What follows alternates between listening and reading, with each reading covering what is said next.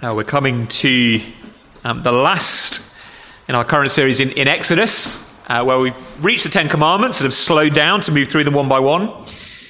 Uh, in a moment, therefore, we're going to be looking at Exodus 20, but we've been trying to have a kind of New Testament parallel passage as well.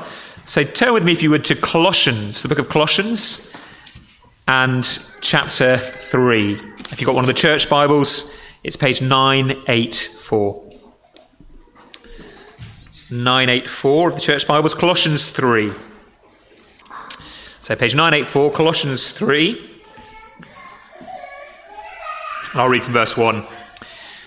Just to give you a sort of heads up, the 10th commandment we're thinking about this morning is about coveting. So, hopefully, as we read, you'll see why we're reading this passage. If then you've been raised with Christ, seek the things that are above, where Christ is, seated at the right hand of God. Set your minds on things that are above, not on things that are hidden. For you have died, and your life is hidden with Christ in God. When Christ, who is your life, appears, then you also will appear with him in glory. Put to death, therefore, what is earthly in you sexual immorality, impurity, passion, evil desire, and covetousness, which is idolatry. On account of these, the wrath of God is coming. In these too you once walked when you were living in them. But now you must put them all away anger, wrath, malice, slander, and obscene talk from your mouth. Do not lie to one another, seeing that you have put off the old self with its practices and have put on the new self, which is being renewed in the knowledge after, in knowledge after the image of its creator. Here, there is not Greek and Jew, circumcised and uncircumcised, barbarian, Scythian, slave, free, but Christ is all and in all. Colossians 3. Uh, and then Exodus 20 uh, for the Ten Commandments. Exodus is the second book of the Bible. Uh, Exodus chapter 20. That's page 61 in the church Bibles.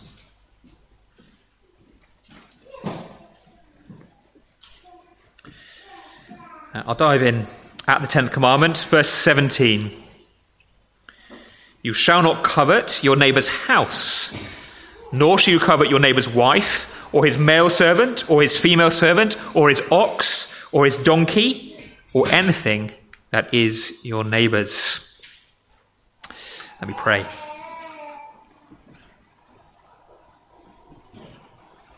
Lord Jesus, you have the words of eternal life. Um, there is nowhere else we can go. Uh, we have no hope apart from you. And unless you graciously soften our hearts, give us ears to hear, then we will never understand.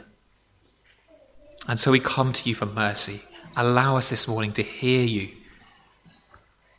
Uh, teach us to repent where we need to repent and rejoice uh, where we see your goodness to us.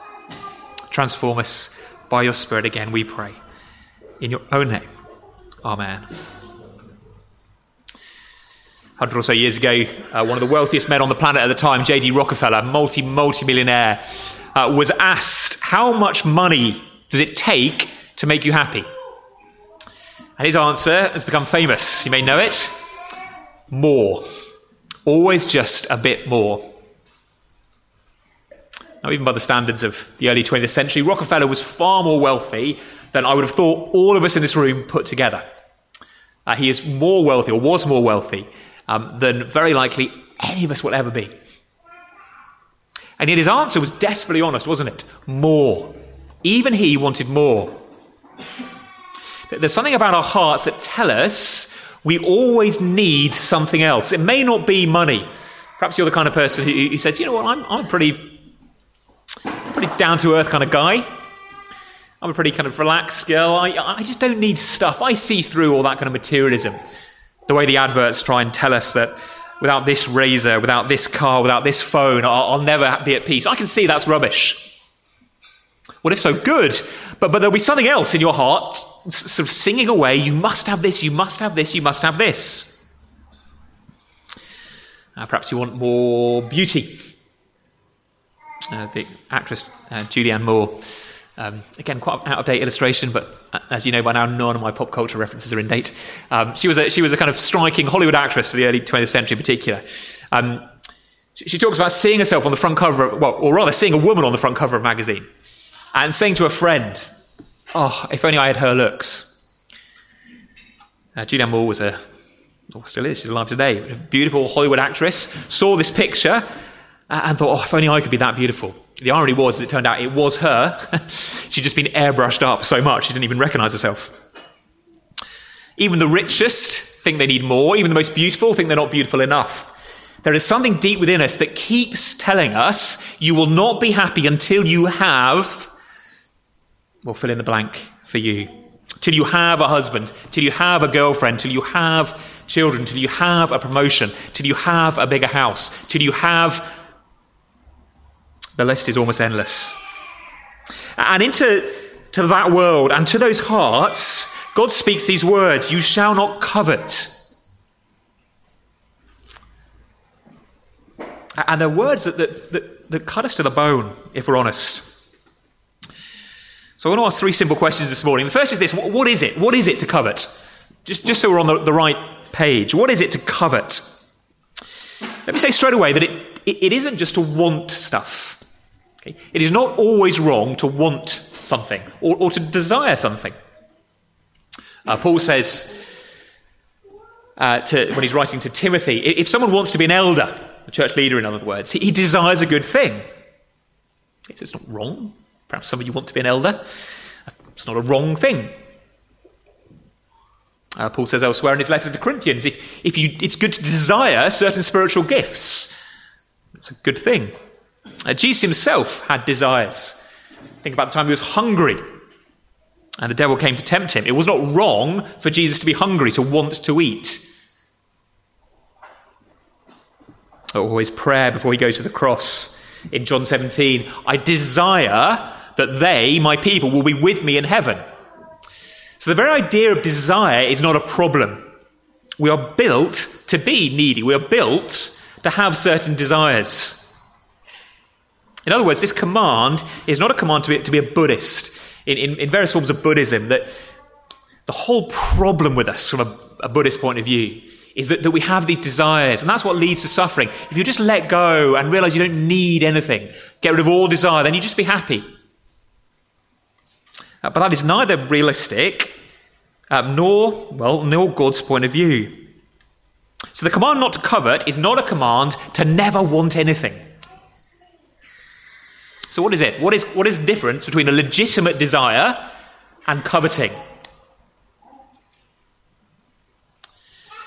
Coveting says, not I would like, but I must have.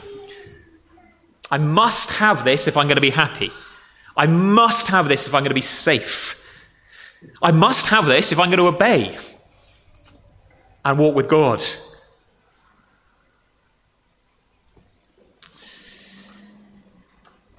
Back in the, the 17th century, um, a group of ministers, they were kind of Church of England ministers who all decided they would rather be Presbyterian and started Presbyterianism. Um, they met together in Westminster, um, Westminster Abbey, and they, they put together a series of questions and answers for children. And one of them, as they go through, one, one of the questions asks, What is the meaning of the 10th commandment? Uh, what does it tell us? What's it telling us to do? We know what it's telling us not to do, covet, but what is it telling us to do? And their answer is to be content in all circumstances. I think that, that gets at the idea of coveting. You, you know you're coveting when you are either discontent, you're unhappy with where you are.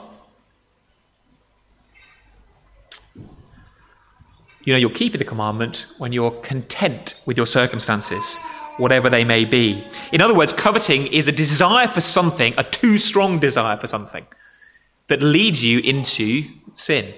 A desire that's so strong that you've started to believe you must have something that God has not given you. And you can see that in the wording of the commandment. Look at verse 17 with me. The commandment is not simply, you shall not desire, but rather, you shall not covet your neighbor's house. I want something that he's got and I haven't got.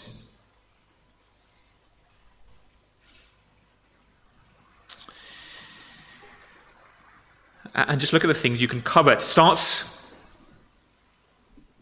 uh, with the house. I think the house there is not just the, the, bricks and mortar, because at this stage they don't have any bricks and mortar. House is a sort of, if you like, a word for his, his life, everything he's got. Uh, a bit later in Deuteronomy, when the commandments are repeated and they've got into the land so that the people of, of uh, God do have houses, uh, then it's repeated again and you can take it a bit more literally. Of course, we do covet houses. Life would be so much better if I just had a bigger kitchen, if I just had a, a garden, if I just had a house like so and so's down the road. If it's not their stuff, uh, perhaps it's your neighbour's wife or, of course, husband. How can you expect me to be happy, God, with the husband you've given me, the wife you've given me? Or perhaps, how can you expect me to happy, be happy given you haven't given me a wife or a husband? If only my, my husband was more like her husband.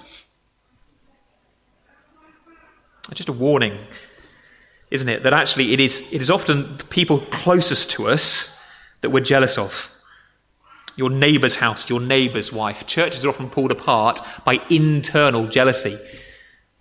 Um, some of the worst marital breakdowns I've seen uh, have been when people within the church have coveted and then taken someone else's wife, as in two Christians, but have begun to covet one another's spouses. on it goes. Uh, your male or female servants, or rather his male or female servants, his ox, his donkey. Uh, that really is, I think, about, about the status and provisions of your neighbour. A donkey was two things, or an ox and a donkey were two things. They were either means of transport. I covet someone else's car, I covet their bike, I. But also they were the way you, you, you produce food. You need an ox or a donkey to plough the field and make your crops and all the rest of it. In other words, they make your life easier. I wish I had, if only I had better kitchen appliances, if only I had whatever latest gadget is that's going to make my life so much better. We're constantly looking at other people and saying, they've got something that I haven't got, Lord, and that is not okay. And our emotions are a giveaway here. Children, on your, on your sheets, your, your colouring sheets, uh, you've got the Ten Commandments, and the tenth one is a picture of a monster, isn't it? You see the monster? We sometimes talk about the green eyed monster. Don't know if you've heard that expression, children. The green eyed monster is a way of talking about jealousy. It kind of consumes us. I must have it. Maybe you've, uh, one of your, your brothers or sisters uh, has had a birthday party and they've been given a present, and you're really cross about it because you want it. Well, that is coveting. And maybe they've got to choose what's on TV, and you haven't got to choose what's on TV. Maybe they've got their favourite dinner, and you haven't got your favourite dinner, and you're cross and angry. That is coveting. That is what this commandment's all about. And our emotions are the giveaway. Uh, they, they often let us know if our desires have got too strong uh, we grumble and chunter. Think of the, the people of, uh, of God, the people of Israel uh, in the time of Moses. Uh, they've been slaves uh, for, for about 400 years, back-breaking work, no time off, no holidays, just generations of being whipped and beaten by Pharaoh's taskmasters, building store cities from him. And then God comes and rescues them through Moses, gets them out of the uh, slavery and sets them off towards this land flow with milk and honey, this promised land. And what we find very soon is that they grumble. It's not enough, God. Uh, yes, you freed us. Uh, yes, we're no longer on a death penalty. Yes, we now have this day off. Yes, we're headed to a wonderful place, but we're not there yet, and you're just giving us this manna stuff, and it's not enough. They grumble because they covet more. Again, we're very similar. Oh, yes, you've forgiven me, God. I know all that stuff about Jesus. He's died and rose again, and I can go to heaven and all the rest of it. But why am I still single? Why is my career stalling? We grumble away. We're angry deep down. We might be able to cover it up. We're like the Incredible Hulk in the Avengers. Remember that line? Um, you know, the Incredible Hulk, he's, you know, he's Dr. Banner This is quite up to date, actually. Uh, Dr. Banner, he's a scientist, but he can turn into this massive green monster, super strong monster, when he gets angry. And at one point, the big spaceship's going to come and kind of kill them all. And one of the other guys says, You better turn into the Hulk now. Uh, you better get angry. And Banner turns and says, That's my secret. I'm always angry. Now, at the time, he looks fine. He looks perfectly pleasant. But it's actually quite an insightful line. Deep down, many of us are constantly angry. We might not be screaming and shouting. We might put on a very good front, but we're angry on the inside. There's a tension there because we do not have what we want. We do not have the house, the husband, the wife, the career, the children, the money, the looks, whatever it is. And deep down, we are angry. Angry ultimately at God because he is the one who has ordained the world this way. If it doesn't come out in anger, it might come out in fear. I can't be safe until I've got this. And so we're consciously, we're constantly rather anxious because I'm not secure without this thing. I, without more money, I, I can't be safe. My future's not secure. Our emotions give us away. So that's what coveting is. It is. Well, why does God care? That's the second question. Why does God care about coveting? If you read through the nine commandments, or sorry, the, the first nine commandments, you might well think, well, I can see that I can see the issue here. Murdering, that's really bad. Stealing, committing adultery, okay, it's all really bad. Lying about other people, false witness, getting them sort of chucked in prison when they ought not to be. I, I can see those are serious. And even the first, uh, the first four that are all to do with kind of the worship of God. Okay, God wants us to, to worship Him. I can see that. But, but here, he's, is he really concerned about me looking over the hedge at my neighbour's bike and kind of saying, I really want that? Why does it matter so much? Well, it matters so much because God cares about your heart, not just about your outward behaviour. He's not just trying to get kind of robots who do the right things at the right time. It's not just about processes and outcomes. Okay, good, a world where no one kills anyone, no one steals anything. All the way through the Bible, God is concerned about our hearts, that the inner you, if you like, the heart matters. And coveting is all to do with desire. In fact, it is a covetous desire, a wrong desire, that leads us to break the rest of the commandments. Hopefully, you pick this up as we go through. Why does someone commit adultery? Well, it only takes a moment to think about it you, you commit adultery because you covet someone else's wife, or you covet someone who's not your wife. Why do you steal? Same thing, isn't it? I want it, I haven't got it, I'll take it. You can do it with all the commandments. Why do you break the Sabbath day? Well, because I desire to use this time for myself, not God. Why do you dishonor your parents? because I desire to live for myself, do what I want, not what they want. On and on you can go with all the commandments. Uh, this commandment uh, shows us that all along the Ten Commandments have never been about external behavior, but about the heart. One of the mistakes we sometimes make about the Old Testament is think the Old Testament is all about external stuff, and then when Jesus comes along, he makes it about the heart. But that's not right. It's always been about the heart. What Jesus is doing is not painting a new picture, but scraping the dirt off the picture that was already there. Uh, the religion of his day had turned it into this kind of outward behavior, these rituals, and outward obedience. But Jesus says, no, it's about the heart. Earlier in the service, we read the great commandment love the Lord your God with all your heart, soul, mind, and strength. Love your neighbours yourself. Those are Old Testament commandments, as well, of course, as new.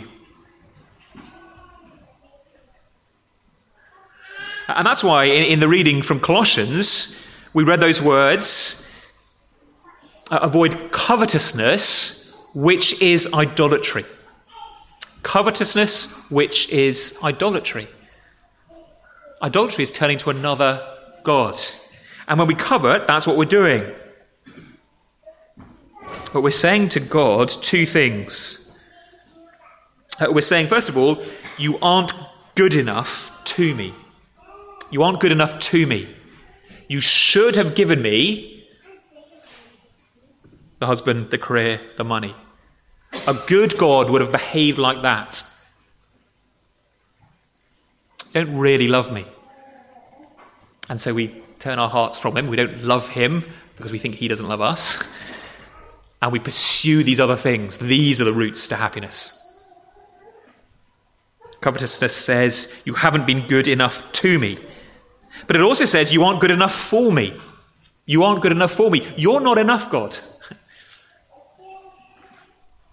Uh, yes, I can, I can, see that you say you are for me. I, hear those words you spoke to Abraham I am your God, your shield, and your very great reward. I hear the promise, I will be with you, Lord Jesus. Uh, the Lord Jesus' promise, I will be with you to the end of the age. But that, that's not enough. It was great, but I do also need the house. I do need the kitchen. I do need the husband. I do need the kids. I do need the promotion. I do need the. You are not enough. In other words, the 10th commandment and the first commandment really are mirrors of each other. The first commandment told us, You shall have no other gods before me. The 10th says, Don't covet. Don't desire stuff that hasn't been given you.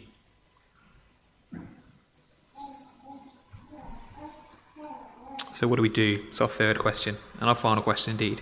Uh, what do we do? What can we do? Three things. Uh, first of all, we need to see that covetousness is madness. It is madness. God is the greatest thing. God is the greatest good. God is the source of the greatest happiness, the greatest security. I think I've quoted a line before. I heard it at a conference a few years ago, and it's just stuck with me ever since. I almost never remember sermons which would be a great relief to, to many of you because I know you can't remember mine either. Um, but I remember being, saying this conference, and the, the, the, the, um, the person speaking said, God plus the universe is not greater than God by himself. In other words, if you've got God and then everything God has made, you haven't got more than when you just had God. Now, we want to say, no, but that's just a minute. You've got two things, and uh, you know, two things must be more than one thing. One's God, and then God plus you. That must be more. But but paradoxically, with God, it's not. And the more and more you think about it, the more that, that, that you, we should realize that is right. Because creation is just an image, a picture, a reflection of, of, of what all, all that God is. A reflection, if you like, of his glory. Um, so imagine um, a man who, who's deeply in love with his wife, and he's really missing her. She's gone away on, a, on to work or whatever, uh, been away for a few weeks, and she, she comes home, and um, uh, when she comes through the door, he, he, happens to be looking in a mirror, and he sees her reflection over his shoulder. Okay, so he's looking in the mirror. She's behind him. She, he sees the reflection, and she says, uh, "You know, honey, I'm, I'm home. Give me a hug." And he says, "No, no, no, I can't turn around. I, I don't want to lose the reflection." She says, "Don't be stupid. I'm, I'm here." You don't, the, you don't need the mirror anymore. He says, No, no, no, I need, I need the reflection. I will not turn. I will not leave the reflection. What would you say to that man? Would you say you're doing something wrong? Well, yeah. But you'd also say, You're being so stupid. It's madness. Uh, you'd also, if, if the man also said, No, you must, I will embrace you as long as you come round here and stand next to the mirror and then I've got the, the two of you, I've got something more. You don't say, be stupid. That's not, you haven't gained anything with a reflection if you've got the real thing. God made us to find our greatest delight in Him, our greatest happiness in Him. The Psalms are full of these kind of prayers. Delight yourself in the Lord. Find your happiness in the Lord, in other words, and He'll give you the desires of your heart. That doesn't mean um, if you do God the favor of finding him really satisfying, then he'll give you everything else you want. He'll give you the, you know, the computer and the new phone and the wife and the kids or whatever. No, delight yourself in the Lord, find your joy in him, and he will give you the desires of your heart, i.e., he'll give you himself. He doesn't want to hold himself back from you. Better is one day in your courts than a thousand elsewhere. On and on we could go. Coveting is just madness. Because it's saying we need something more than God. But we don't. he is our ultimate end, our goal. Uh, I've got a, a nine month old uh, little girl. Um, she has a lot of desires. They're pretty simple. She basically desires to eat everything she can touch. um, you put her on the floor, she will, she will just eat stuff. Okay? If there's dirt on the floor, she'll eat dirt. If there's a bit of paper on the floor, she'll eat the paper. Um, we, therefore, when we're trying to be on our, our game as parents, uh, we prevent her eating all sorts of stuff. We take stuff away from her. Okay, you're not allowed to eat the 10p. You're not allowed to eat the mud that fell off daddy's shoes.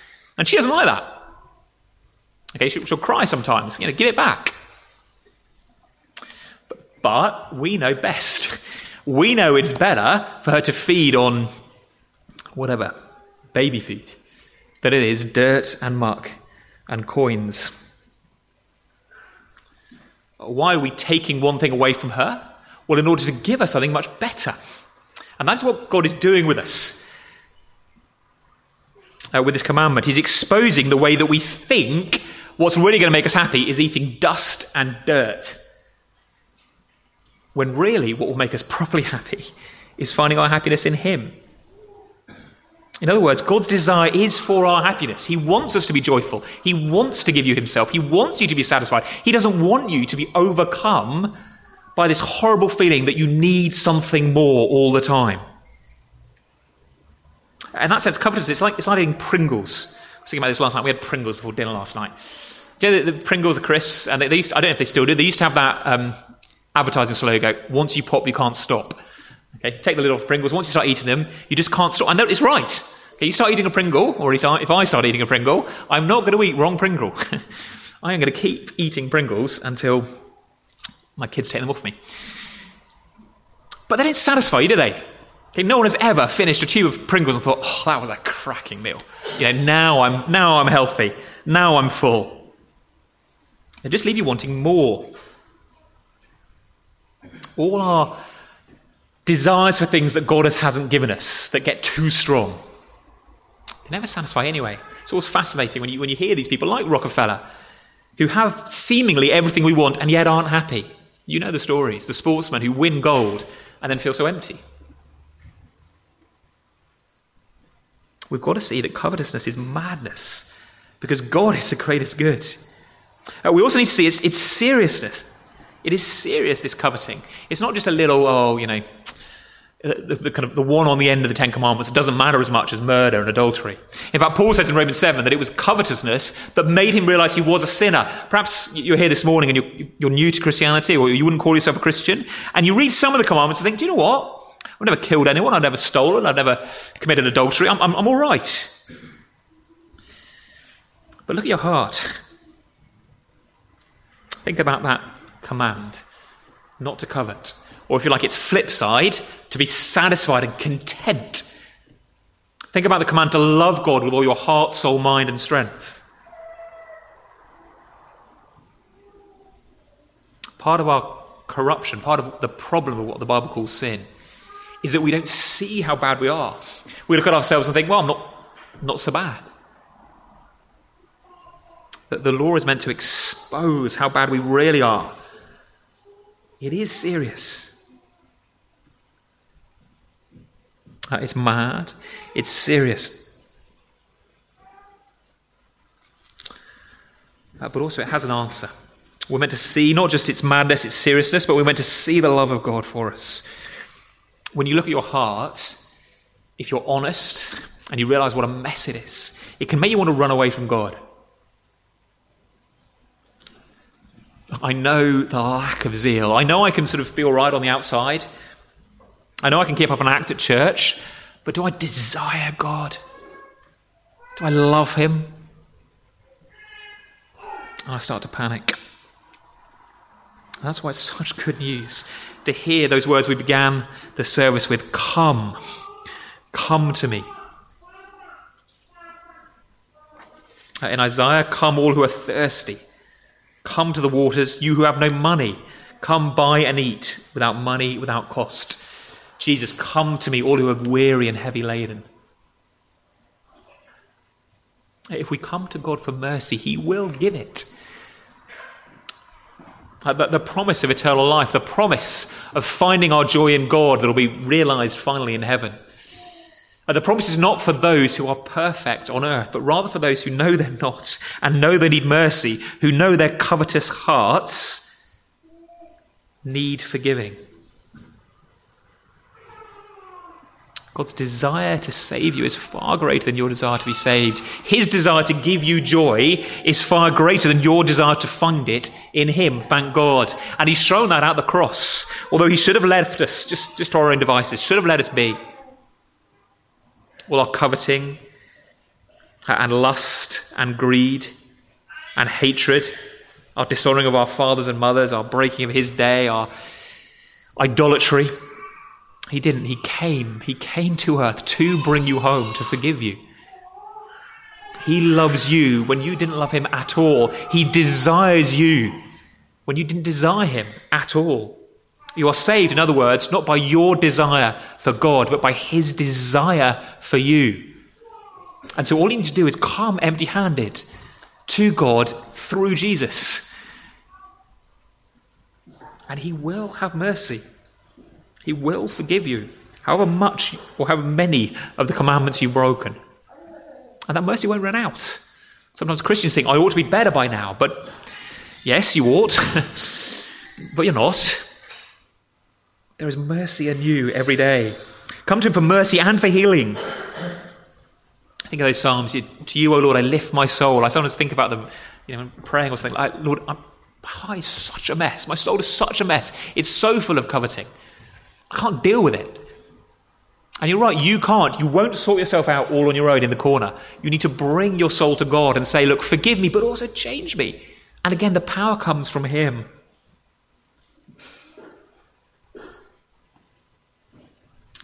Uh, when you realize how much you're loved, then you realize too how safe you are. You realize how little else you really need. Ultimately, the psalm we sung earlier, Psalm 16 in your, in your presence are pleasures forevermore. Your right hand are pleasures forevermore. There will be sadness in this earth, certainly. You're very unlikely to get everything you want, like a child with a kind of incredibly long Christmas list. But God, at the cost of his own son's life, has promised to forgive you and give you eternal joy, to feed you not with Pringles and rubbish, but to feed you with himself so that one day, one day, you will see him and be more joyful, more satisfied that you can begin to believe. For now, that's by faith, not by sight. But one day it will be by sight. And so, therefore, when we see how for us he is, how much he wants to get us home, how much, despite our wonky and corrupt desires, how much he wants to win us back, we know how much he loves us, and therefore we can be content with what he's given us in between. Remember, the flip side of the commandment is contentment. If I haven't got the home, the husband, the children, the career, the money, the car, the bike, the gadgets, the gizmos that I want, ultimately that's because God has decided not to give them to me for now. Why? Have you ever asked yourself that? The things that you'd like, but you haven't got, why do you not have them? The world says, well, you haven't tried hard enough. Work hard, you'll get more money. Be more beautiful, you'll get a spouse. It's about you. But, but, but the Bible says, not really. It is because at the moment, God has chosen not to give you those things. If you think of God as tight and harsh, then that will lead you to hate him. That's what the serpent did in Eden. That God has put that fruit off limits because he is tight and harsh. Coming to God is a path not to blessing and joy, but to sadness, misery, and slavery. But when you see that he's given his own son, when he loves you so much, he wants you back, you know that for whatever reason, he hasn't given you this thing. However painful it may be, however much you may weep, it is for your good. You can trust him. You can be content, as Paul says, in all circumstances. You might have lost the reflection, but you've not lost God. And one day he'll give you all things. So on the way, you worship. The only way you can get a taste for food is by eating it, isn't it? I can make an amazing dinner, put it in front of you. You won't know if it's amazing until you eat it. The way you taste God ultimately is, is worship. You come to Him and worship. You remember or read things about Him from His Word, and you praise Him. And it's as you praise Him, because we're meant to be people who give out, who worship, as you praise Him, well, slowly you'll realize more and more how great He is, how content you can be in Him. And at the same time, as you realize you're not finding your contentment in Him as much as you should do, we just go around the circle again. The law convicts you. Thank God you're not saved by your own love. You go back to Jesus and say, You still love me. I've heard this a thousand times. I'm still not doing right, but you still love me. You still forgive me. And you realize a little bit more how wonderful He is. Uh, all the commandments, in other words, outside of Christ lead you to despair. But when you're confident in the gospel, they drive you not to despair, but to Christ, where you'll find a welcome. You'll find wide open arms. Uh, whoever you are, whatever you've done, you'll find the Father's welcome. Let's pray. Uh, Father in heaven, uh, we confess our hearts are, are utter pools of uh, wrong desire, of anger, of greed, of lust, uh, of unbelief as we tell ourselves we must have things that you've not given us. How we confess we don't see how wicked that is. We don't see the wickedness of how cold our desire for you is.